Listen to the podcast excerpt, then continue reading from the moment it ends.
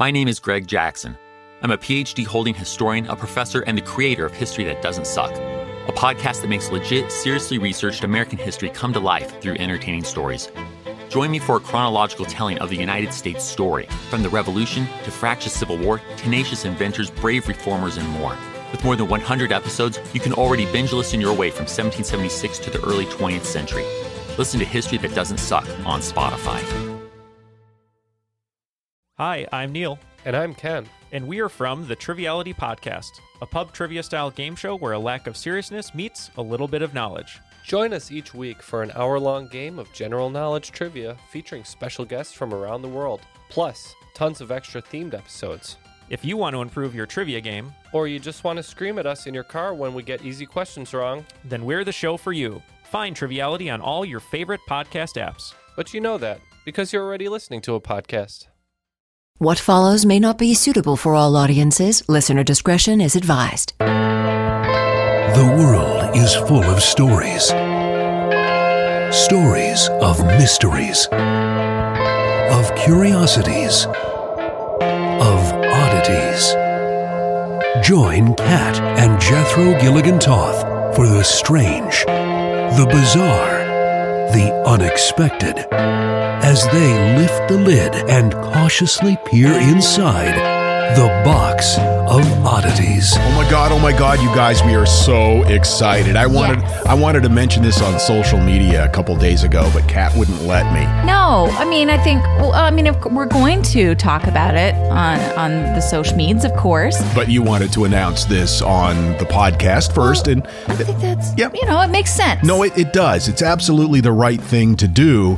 But I was just so excited to announce it. You know, we've got our, our, our Halloween tour coming up. It's been extended. We're going to be in Boston at Laugh Boston on the 27th of October. We're going to be at uh, Comedy Zone in Charlotte on the 29th of October. And then Zany's Comedy Nightclub in Nashville on Wednesday, October 30th. That's Halloween Eve.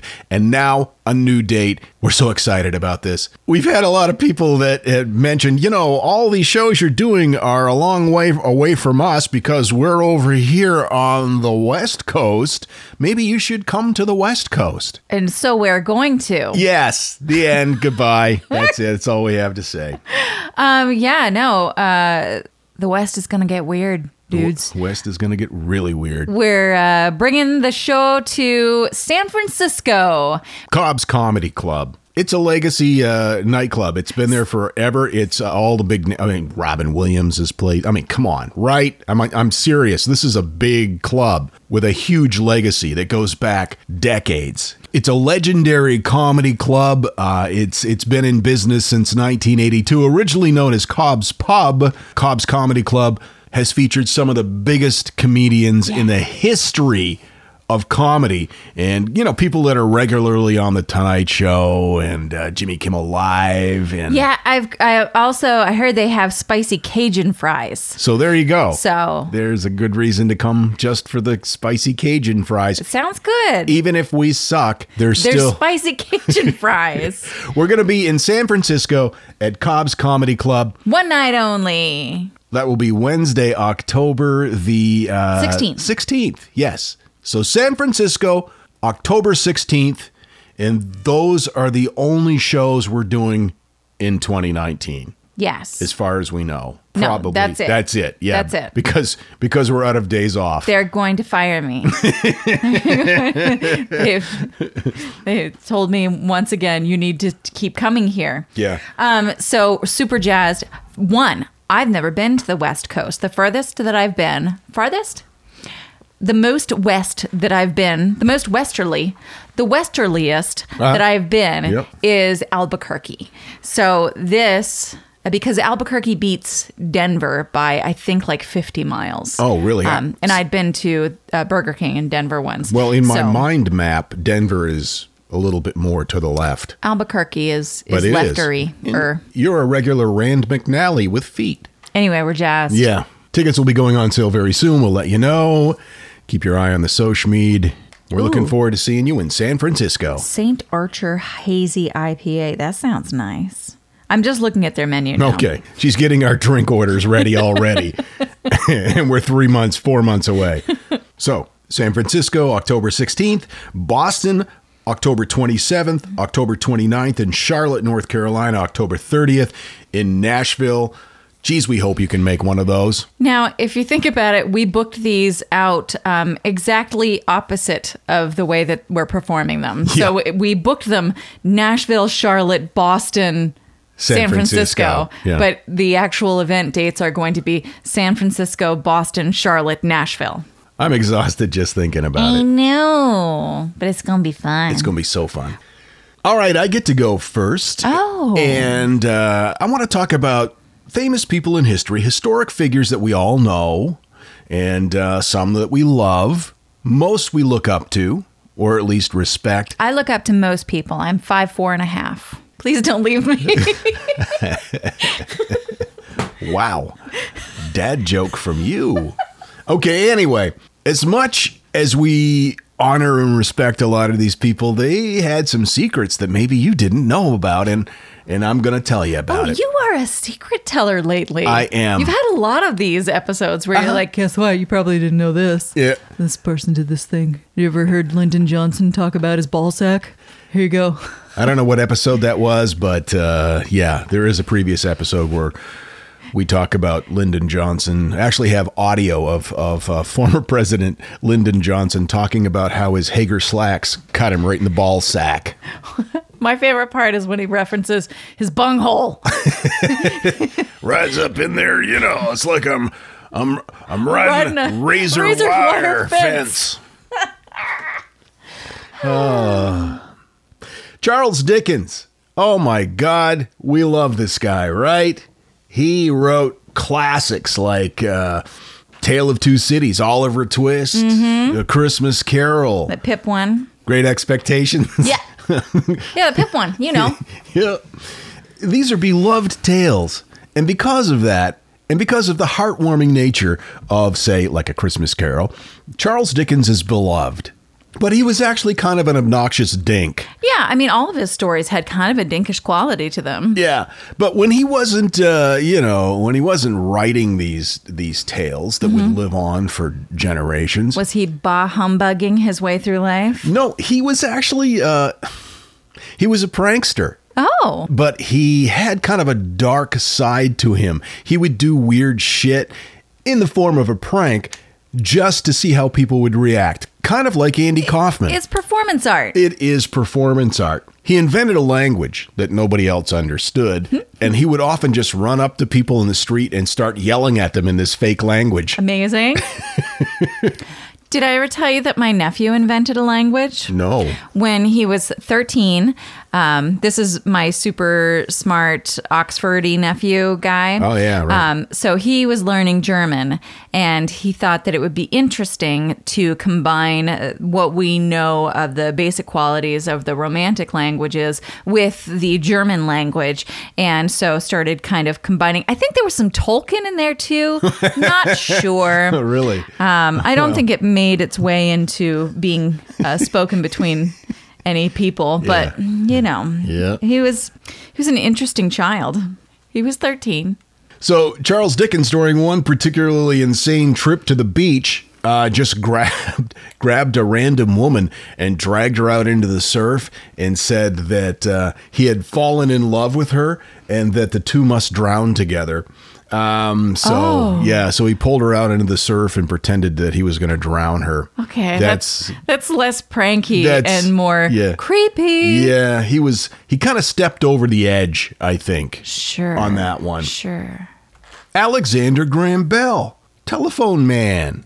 You know, I was going to say he invented the telephone, but really he's the one who got his patent first. Right, By he- just hours, from what I understand. Look it up. You know, I'm sure if you don't know about that, uh, that in its in and of itself is an interesting story. Truly is. But I think that's uh, the very similar story to a lot of inventions, especially around that time period. There was a lot of racing to get things done. Mm-hmm. Yep. Uh, so, Allie, what was he up to? Ali Graham Bell, AGB, get down with AGB. Yeah, you know me. Bring. It's ironic that since he was, you know, one of the inventors of the uh, telephone and certainly most widely credited for for that invention, he was quote a devoted anti deaf activist. What? Yeah. He was a proponent of eugenics. and he said that people who were deaf should not be allowed to contaminate the human gene pool. Oh, Allie. According to Bell, deaf people were especially threatening to normal society, maybe more threatening to his telephone business at the time. that is disgusting. he even attempted to have sign language outlawed. what? Yup. He wanted deaf teachers thrown out of schools Oh my goodness. and uh, the marriages of deaf individuals banned. If you were deaf, you couldn't get married. oh, because he didn't want you to procreate and make deaf babies, because that's Right. how it works all the time. He was actually in favor of sterilizing deaf people. Oh, that's terrible. Yeah. Does he have any living descendants? I don't know, but that would be interesting to, to find out. That could be a fun project. I read that Abraham Lincoln's only living descendant died not too long ago. Really? Yeah. But he was so near to us. He Yeah. was so recent. Yeah. I oh. know, but there are no more. Well, I mean, you know, mm. mine ends with me. So sorry about that. King Edward VII, England's king. He, of course, inherited the throne from Queen Victoria. He was her son, Bertie. They called him Bertie. That's cute. They called him Dirty Birdie behind his back. Oh, Yeah. is it because he was unhygienic or because he was into kink? Well, I think they were all unhygienic back then, uh, but he was into kink. Nice. Yep, yep, yep, yep, yep, yep. In many ways, he seemed like yeah, outwardly kind of a, a boring monarch. You know, he just he signed treaties and posed for paintings and stuff. Sure. but uh, he did some very unkingly things in his spare time. According to Listverse, he had lots of extremely kinky sex. He fell out of favor with his mother, Queen Victoria, for allegedly causing the death of his father. So he decided to go for broke. He he didn't worry about any repercussions. He embarked on a series of way over the top sexual adventures and escapade, escapades that would continue even after he took the throne. It included uh, royal wife swapping, Not that weird. Go ahead. bathing in champagne with prostitutes, Whatever. At least they're bathing. and the commissioning of a very special piece of furniture. King Edward VII had a sex chair. he was a pretty big guy. He was a rather large fellow, and he found that uh, the act of sex was exhausting Sure. for him. So he uh, he had an ornate sex chair uh, specifically built for him to his specifications uh, that were that was able to seat three people, which allowed him to uh, you know to have a three way and not exert himself in any way. It looked almost like a very regal turn of the century gynecological table. So it okay. So it was raised uh, off the ground. Yeah, I got a picture of it. You want to see it? Well, yes, absolutely. I want to see that. That's of course. That's a silly question. I always thought something like a uh, like a weightlifting bench would be good. So because it's narrow and you can get your legs on either Yeah. side of it. Yeah. Well, this is weird because, and I'm not really sure exactly how he used this. I mean, I, I see how he could use part of it, but I, the whole threesome thing, I- whole threesome thing, I, I don't really quite get. But you can see that here are some handles for him to hang on to, and his feet go fancy. there. And then he's got like stirrups here for one woman. I'm guessing that the other one lies in there somehow, but Okay, so if you're here, Mm-hmm. and then th- these look like feet hooks. there are like stirrups up there, and then there are places for him to put his feet and like handlebars. You know what it looks like? It looks like a NordicTrack with stirrups.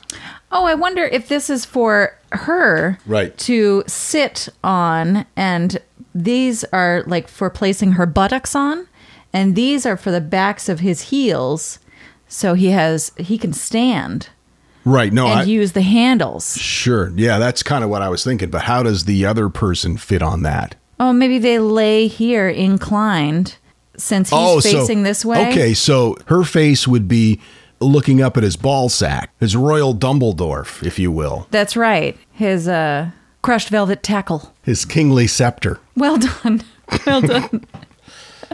I wonder if we can get one of those made. That looks kind of cool, actually. hey, Anyway, it allowed him to get nasty in royal comfort. I like it. Um, from what I've heard, a lot of the uh, monarchy and have been kind of closeted kinkers. Well, even Queen Victoria, his mother, you talked about that in a previous episode. Oh yeah, but She- even more recently, you know, I mean, you remember the tampon thing. Oh, yeah. Well, let's not get into it, but it just seems like because you have to be so rigid and upright, um, no pun intended, in certain parts of your life that maybe you express yourself in other ways. Because I hear nonstop kink stories about royalty. Or maybe you're just so well off and so fancy pants that you can just, you know, put it wherever you want and that's Right. fine. I think I- maybe it's a combination of both of those things. I think things. that's exactly what it is. It's a combination of those things. Ulysses S. Grant, how much do you love Ulysses? I love him, that beard. You're going to love him less. Girl. What? Oh no. Yeah. He was, you know, he is thought of as a hero in in in so many ways. He played a big part in um, ending slavery. Did he have a sex chair? He didn't have a sex chair that I know of, although he should have. He believed that slavery was evil, and he, he, he did work to end it. But he was a dedicated white supremacist. No. Yeah, he believed that uh, different races should not live together and could not live together peacefully. And so once the slaves were freed and he became president, he put a plan together.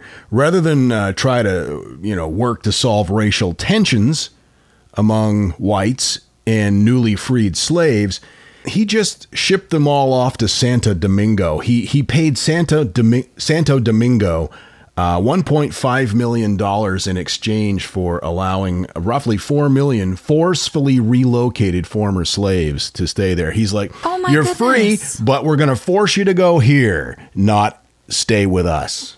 I did not know about that. Yeah, that's yeah. That's kind of a gross part of history, isn't It it? really is. And it really goes to show like how ignorant uh, people who even you, like you agree with, like, yeah, he didn't buy into slavery. Awesome. I don't either. And then it's like, oh, but you know what? Yeah, not all He the didn't way. think that you could hang out No, even. no. That's insane. No, and that they should, if they're not in, in, in slave chains, and they, in large part, should not be here. Oh, that's upsetting.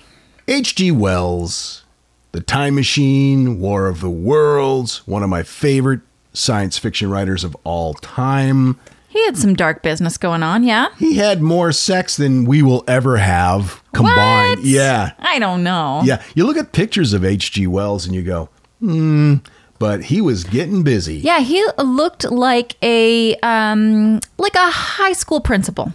He did look like a high school principal. Not that there's anything wrong with looking like a high school principal. It's just that you have certain ideas in your head of what a high school principal might look like, Mm-hmm. and they've been depicted in movies and television as such. You know, it's if you could be a very attractive high school principal. I'm not saying that you're not. Well, he had a lot of, you know, everybody's got a hobby. His hobby was collecting uh, unusual sexual adventures, truly legendary. He he um, he kept a detailed journal. Oh, The daughter of a close friend was described as quote most interestingly hairy, oh, and the friend herself as insatiable. An Australian novelist was, quote, entertained on a copy of a bad review she had received in his journal, which uh, he burned afterwards. Uh, Wells described himself, he would sign his little entries as, Your Lord the Jaguar. oh my! Yeah. so not just into it, but like thought a lot of himself. Oh, as- a lot of himself. Okay. And these erotic esca- escapades continued right up until he died. Okay, that's probably why. Probably why he died. Yeah. Could be. Charles Lindbergh, of course, first guy to fly across the Atlantic. Mm-hmm. He was beloved by everyone. He was a hero. Ticker tape parade when he uh, got back to New York City. And of course, you know, we know about uh, a couple of things that you know, his kidnapped child. That Quote unquote. yeah, quote unquote. And that he was a Nazi sympathizer in the early days. But he also, because he had an airplane, uh, used it to his advantage. Uh, he was married to three different women in three different parts of the world, and none of them knew about it. My goodness. Yep. A total of three families um, his wife, Anne, his secretary, Valeska, and uh, one or two sisters in Munich, Germany. It wasn't clear whether it, that was just one of the sisters or two of them. Got it. Considered a, just seems like so much work. well, he had an airplane. Maybe that's what drove him to, to fly across the Atlantic to be the first one. He had to get it on. You know what I'm saying? That's a driving motivational force for a horny aviator. Yeah, but he could take a bus to the nearby town and get it on. Yeah, I suppose. But these chicks were German. Okay, fair enough. The children that he had with these other women, Mm-hmm. they only knew him by a fake name. Yeah, I heard that. Yeah. I I just still I think it's a lot of work. it's way too much work. And we're going to end with this one Hans Christian Andersen, or Hans. Hans. Hans Christian Andersen, of course, wrote some of the most beloved fairy tales of all time, many uh, that were adapted into Disney classics like The Little Mermaid. He wrote The Ugly Duckling, The Snow Queen, and that was adapted into Frozen. So we tend to think of him as a gentle, pure sort of person with a happy smile on his face, just writing beloved children's tales. Um, do we? One thing that most people don't realize about Hans Christian Andersen was that he was uh, a chronic masturbator. Oh. Yep, yep. How did he have time to write? Maybe that's why he never got writer's cramp. He was obsessed with masturbation. I guess he was pretty shy. And so he was reluctant to have any kind of a relationship with anybody else. Okay. He didn't even attempt to have sex with anybody else, but he had a very high sexual uh, sexual appetite. So he enjoyed a lot of alone time Got it. and he journaled it. Oh. Yeah. Okay. He even made a note after each time that he yanked it. Huh. Put it right in his diary for future generations to read. sure. He would also write things like the person he was thinking about while he was while he was doing it in Oh. each particular session. Okay, that's he developed a, a, a bit of a, a habit of uh, visiting brothels, and he would go in and he would just talk to the sex workers. He wouldn't employ them for sex; he would employ them for conversation, Mm-hmm. and then he would go home and take care of business. Oh wow. That's an interesting way to go about it. and then make another journal entry. The, the last entry in his journal simply said, quote, penis sore. Hans Christian Andersen. wow. Yeah. Yeah, There that go. eloquent. He he certainly had a way with prose, if you know what I mean. well, that is not something I knew. I I find the journaling about it the weird part. Yeah. Like I don't mean however much you masturbate, whatever. I don't. I do not care. Um, but the the taking notes is the the interesting part. yeah, was he like on a Saturday night? He would just you know pour himself a, a a glass of cognac and sit by a roaring fire, and then just read his notes from the previous week of how he did it and who he thought of and how sore his penis is. That silly Dane. And now, that thing in the middle. Here's some weird things people found in rental cars. Number five, a hand grenade. In this situation, the uh, renters did contact local police when they found a hand grenade inside a rental car, which uh, was returned in Atlanta.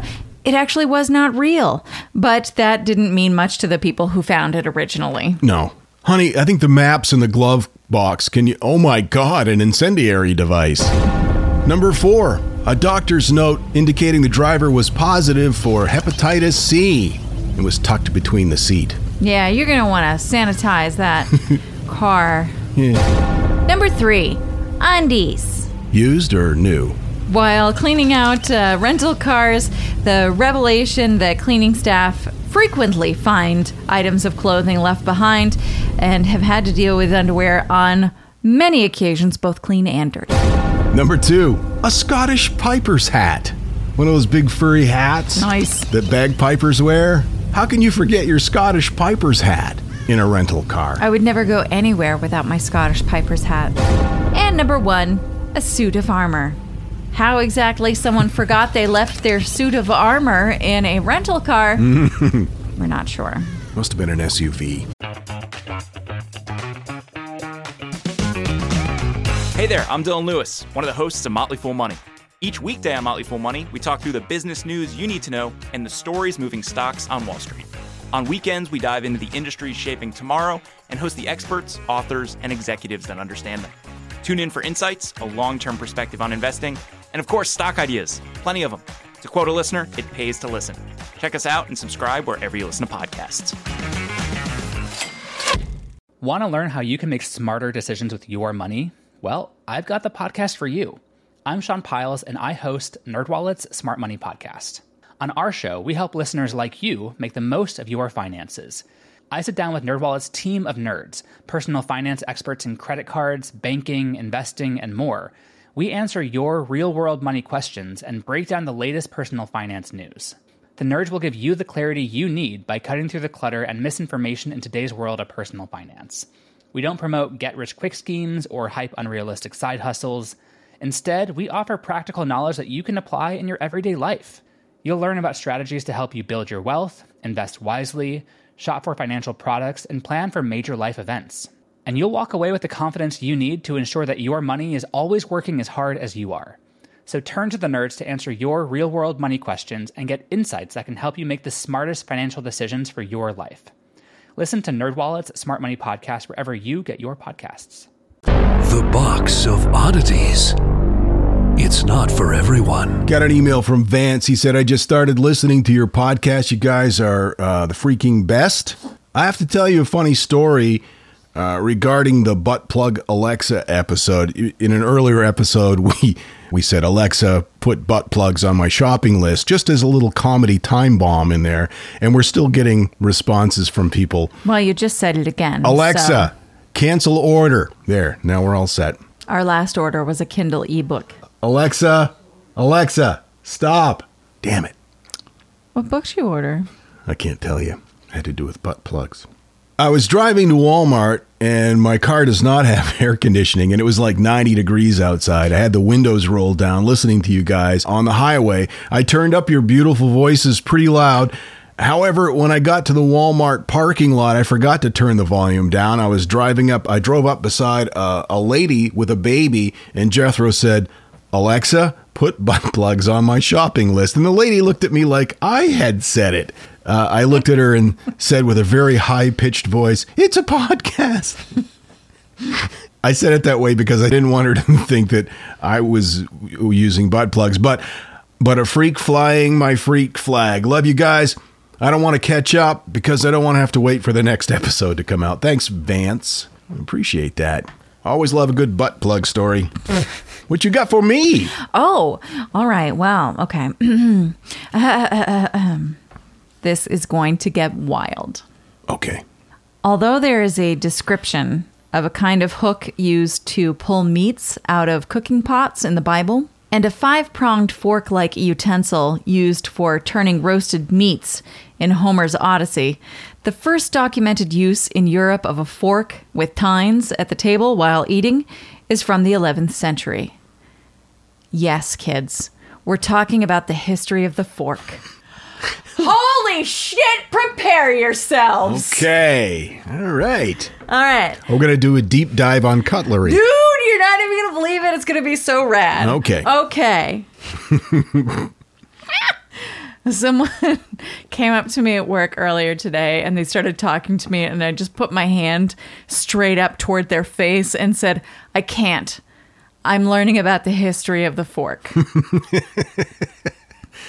I don't believe that person will ever speak to me again. Well, All right. So the fork is really the late comer to the party slash table. And so obviously knives. Pretty much the uh, the sharpened axes are oldest human tools, the things that we need to cut the things. sure, sure. And people would use them as a food delivery device as well. That's exactly. And hobos still do. They and my dad did. Yeah. He had a beans on the knife. not a, not beans, no, but he had a jackknife that he kept in his pocket, at all times uh-huh. that was used for all things. So he'd cut an apple and he'd just eat it right off the knife blade. Yep. That and is then clean his nails with it.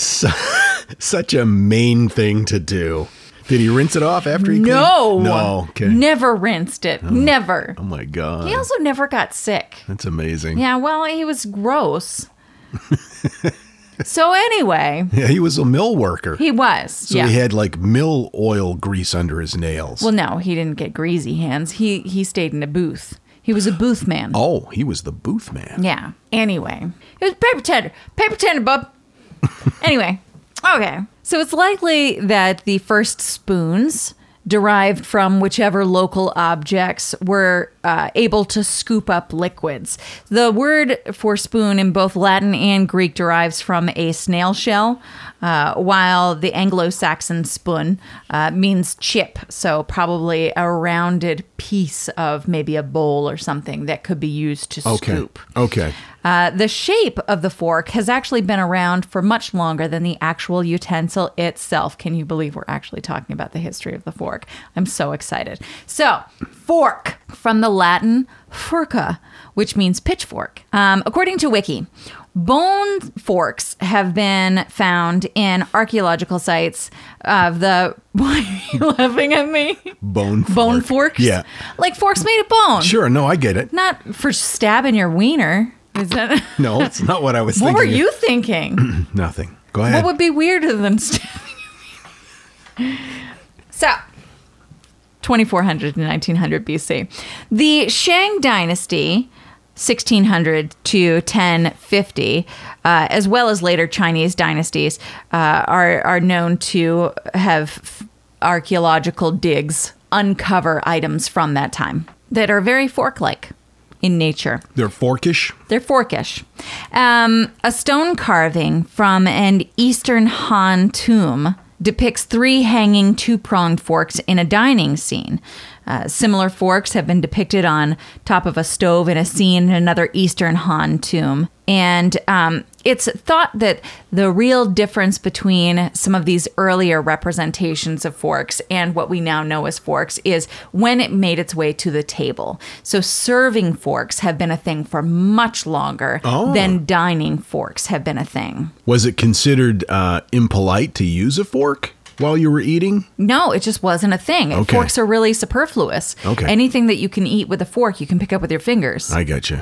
So it w- was never needed. Uh, forks were used to uh, jab things that were cooking so that you wouldn't burn your hands. Mm-hmm. Um, forks were used to turn things. Okay. Sure, So, okay. Okay. So they were more of a kitchen utensil as opposed to Yeah. a dining. Yep, they were about Tool. cooking and service rather than consuming.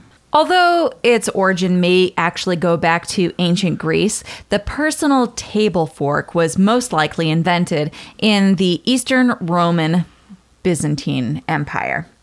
Where they were uh, common in use by the fourth century. So, in the first piece of evidence found regarding the fork, the Greek born, and this is written evidence, so not archaeological digs Okay, or something right. like that, but this is written It's not speculative. That's right. Okay. um, the first written piece of evidence found, uh, the Greek born Dogisa Maria Argira in Venice was known to have used a fork to eat.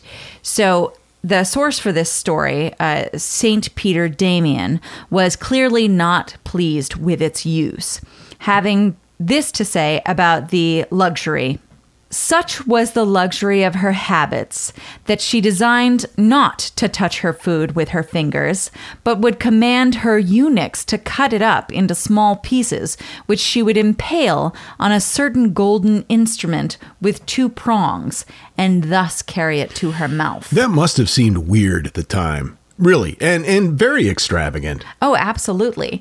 And it was known that um, early fork usage was not a smooth process. It was clumsy and weird.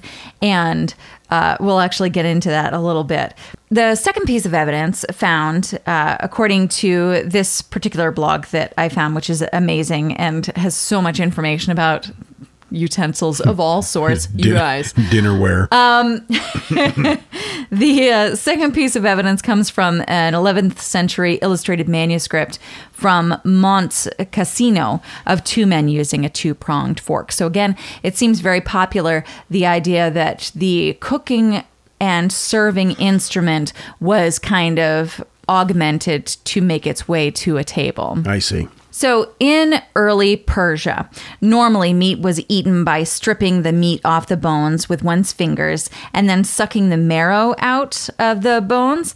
But the Dehqans were the first ones to eat meat with a barjyn and knife, and that's spelled B A R J Y N. And that is a pretty obscure term, but it appears to be cutlery very similar to a fork. And the word might also derive from the Persian word for glove. So it leads the researchers to believe that in that period of time, in that part of the world, maybe instead of using a fork, they used gloves so that their hands wouldn't get grimy while they ate. Oh, no kidding. Which got me to thinking that it would be really cool to have gloves with like spikes on the ends of the fingers so you could use your fingers like spiky fork hands. Like like Freddy. Right. Yeah. So the usage of the fork worldwide was very sporadic and came about slowly. In 1526, in a work published in Venice called Opera Nova che insegna opera, it's a lot of words. Um, the lead character had a table setting, and the table setting was described. It involved plates, a piece of bread, a cracker, a cake upon them, and the settings were flanked with a knife and fork. And uh, that is a very early mention of fork. By the 11th century, the table fork had become increasingly prevalent in where? The Italian peninsula, uh, much earlier and much more enthusiastically by the people there than other European regions because of pasta. It became ah. so much easier to eat pasta with a fork that you could spin around. How did they eat pasta before there was a fork? You know, they used a long wooden spike, To- kind of like a chopstick. One chopstick to eat spaghetti I with. guess I don't understand it. That's stupid. So here's something fun. In the time of Henry III, fork owners would have been very well off. Thank you very much. Did they have their own association? No. The Royal Fork Owners Association? However, most of them would have had a set of cutlery that traveled with them. Uh, they would have had uh, forks and knives housed in a carrying case that could be slung over the shoulder or around the waist. It wasn't until the late 1600s and early 1700s that people began to purchase multiple sets of silverware for their homes. And uh, until that point, you carried your own utensils with you. And that's according to uh, a, an amazing article that I read in Slate. By the 14th century, the table fork had become pretty commonplace.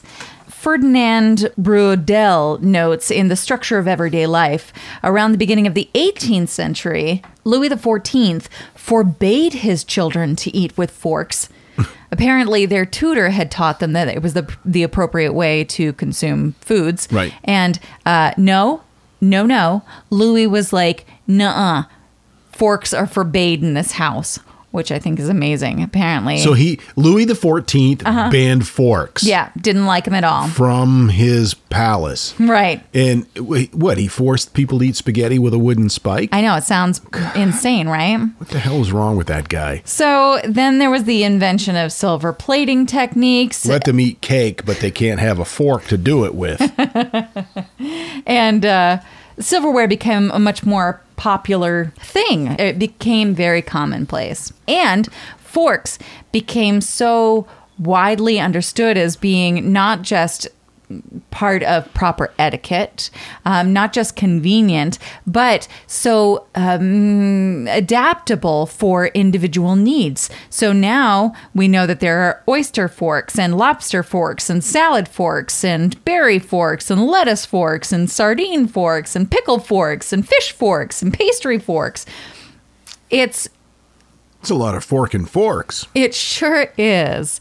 Um, and it all started from the the giant spit fork uh, that that they would use to to turn meat on the on the thingy with. With the original spit fork, it sounds like uh, it sounds like a medieval weapon that Mm-hmm. may have been adapted for that, like a a trident kind of thing, or Oh, sure. something like that that they would use on the battlefield. Hey, this will help us serve meat. Well, it's the same as like a pitchfork. You know, the pitchfork was used for uh, cleaning out Yeah. stalls and such. And wait a minute, It's like your dad with his knife cleaning his nails. it's kind of like that. and we're gonna muck out this stall, and then we're gonna turn the roast. Yeah. So anyway, Bon appetit, mon frere. There, my uh, exciting and wonderful, enthusiastic friends, is the history of the fork. So that spanned how much time between the original spit fork to to it becoming proper etiquette and an everyday utensil? Well, that's hard to say because, um, Like a thousand years? well, the you know archaeological digs found the forks from 2400 BC. Wow. So- wow. The So what would be considered the pinnacle of fork development? The spork? Well, I mean, it certainly is the most multi-purpose. Why didn't they invent that first? It just seems to make sense. Well, I think it's maybe hard to combine things when you have basic understanding of metals. Yeah, that's true. Plus, it would be really hard to eat spaghetti with a spork. I would think so. You just Yeah. got those little ones and you're Yeah. trying to jam it. Yeah, no. Two sporks, maybe. Maybe. Like using them in unison. It's like that um, scene in Edward Penis Hands where he's trying to eat spaghetti. Yeah. Anyway, Edward what? what? Edward what? What?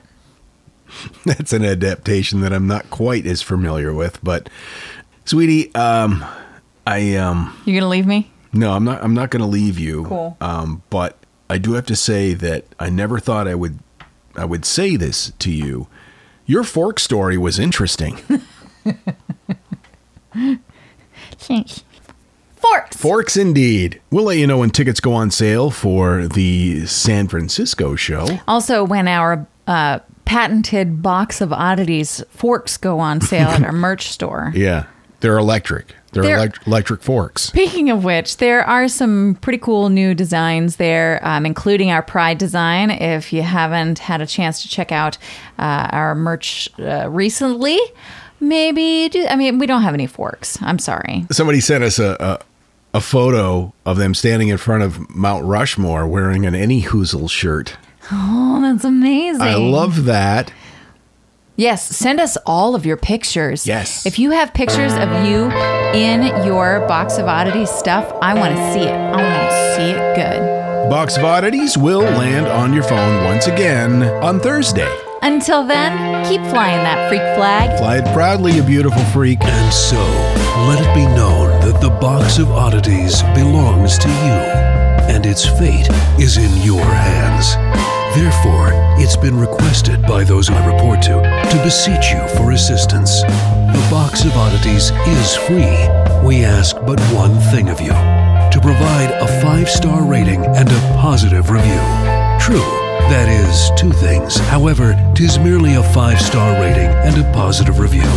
Also, subscribe to us. Okay, so three things is all we ask. Three things and three things only. Henceforth, the Box of Oddities commits to the telling of stories. Stories of the strange, the bizarre, the unexpected. We wish to offer our deeply felt gratitude and appreciation for your patronage. TheBoxOfOddities.com. Copyright 2019, all rights reserved. If you like this podcast, can we recommend another one? It's called Big Picture Science. You can hear it wherever you get your podcasts, and its name tells part of the story the big picture questions and the most interesting research in science. Seth and I are the hosts. Seth is a scientist. I am Molly, and I'm a science journalist. And we talk to people smarter than us, and we have fun along the way. The show is called Big Picture Science, and as Seth said, you can hear it wherever you get your podcasts.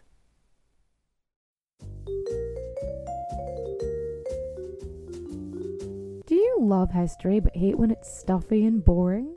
Well, look no further and join me, Katie Charlwood, your friendly neighborhood social scientist and reader of books, as I delve into unsolved historical mysteries, murders by gaslight, and of course, women who have been misrepresented through all time. On Who Did What Now, the history podcast that's not your history class. Listen wherever you get your podcasts.